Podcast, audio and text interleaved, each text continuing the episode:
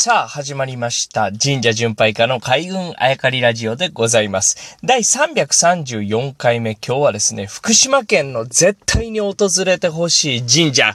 をお送りしたいと思います。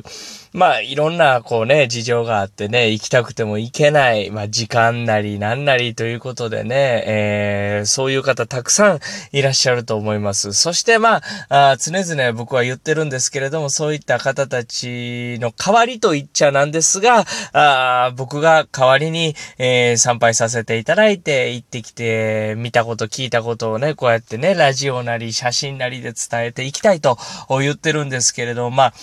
それを踏まえた上で、あえてですね、あえて、まあ、絶対に、えー、訪れてほしい、行ってほしいという、うタイトルをつけてですね、今日は福島県の神社を紹介したいと思います。えー、福島県はですね、郡山市というところにある高屋敷稲荷神社というお社があります。高い屋敷、高屋敷稲荷神社。えー、まあ、これがですね、その立ってる地形を指してるのかどうかっていうのはちょっとわからないですが、名前通りというかイメージ通り、少し小高い丘にそこだけなってるんですで、その上に神社があると。まあそこまではよくある神社なんですけれど、よくある格好なんですけれども、その神社へと続く道にですね、鳥居がつながってるんですね。えー、この様、周りの自然というか、こう、牧歌的と言いますかね。えー、まあ、福島のその、まあ、ちょっとこう、田舎の風景の中に、緑の中に神社がこう立っていて、そこにつながる、まあ、赤い鳥居、赤じゃない鳥居もありますけど、こう、つながってるその様子というのはまた、これが絵になるんですね。まあ、絵になるだけでこう絶対に行ってほしいと言ってるわけじゃなくってですね、まあ、ここの神社もですね、こう時間がないと。で、それ、参拝する予定じゃなかったんですね。で、次も日本松というところにこう行きたくてですね、えー、神社を巡拝してて時間がないと電車で行ってましたから、で、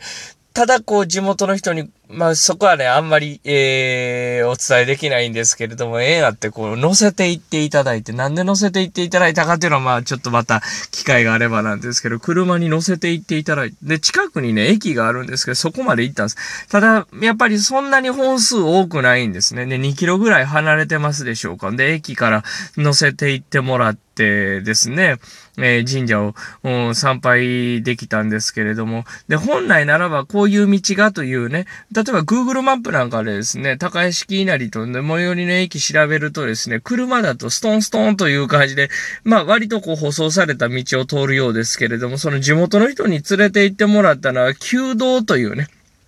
まあ、あのー、地元の人でしか知らないような、こう、もう本当未舗装の道をですね、乗せて行っていただいたんですけれども、2キロぐらいありますでしょうかね、神社はね。歩くと30分ぐらいかかるらしいんですけど、まあ夜なんていうのはとても歩けないようなあ道でしたね。でそこを、通ってですね、神社、連れて行ってもらって、で、神社の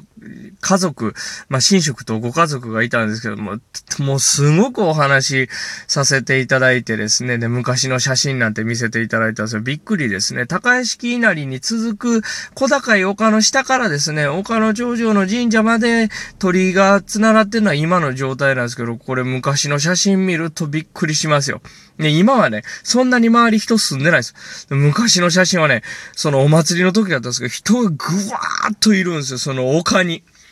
で、鳥居がですね、聞くところによると昔は駅まで繋がってましたと。要は2キロぐらい、ずっと鳥居が続いてたんですってね。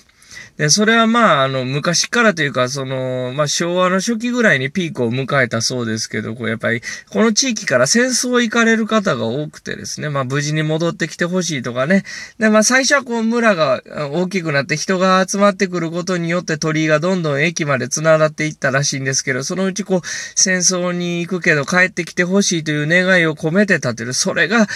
駅にまで繋がってしまったという話があったみたい。まあ、しかし全部朽ち果ててしまってですね、今は高橋きなりのその望む場所に、えー、しか鳥がないんですが、でね、その、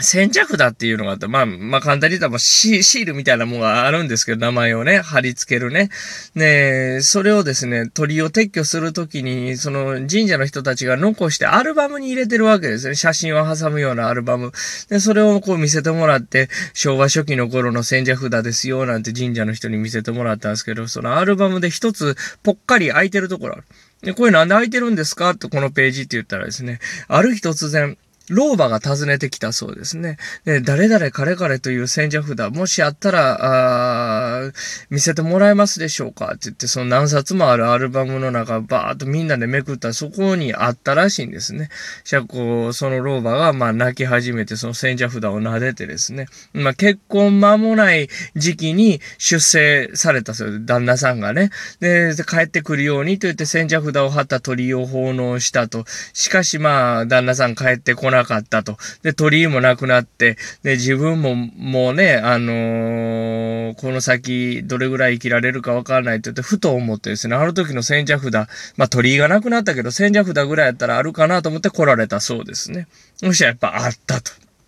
で、それを、あの、もう神社の方はですね、どうぞ持ち帰ってくださいって言って持ち帰ってもらったみたいな話があったんですよって。で、だからここ抜けてるんですよっていうようなね、話を伺ってね、へえと思ってね、やっぱいい、こなんか千年前のものがあるかどうかっていうのはちょっと難しいけど、つい最近のものもやっぱり存在し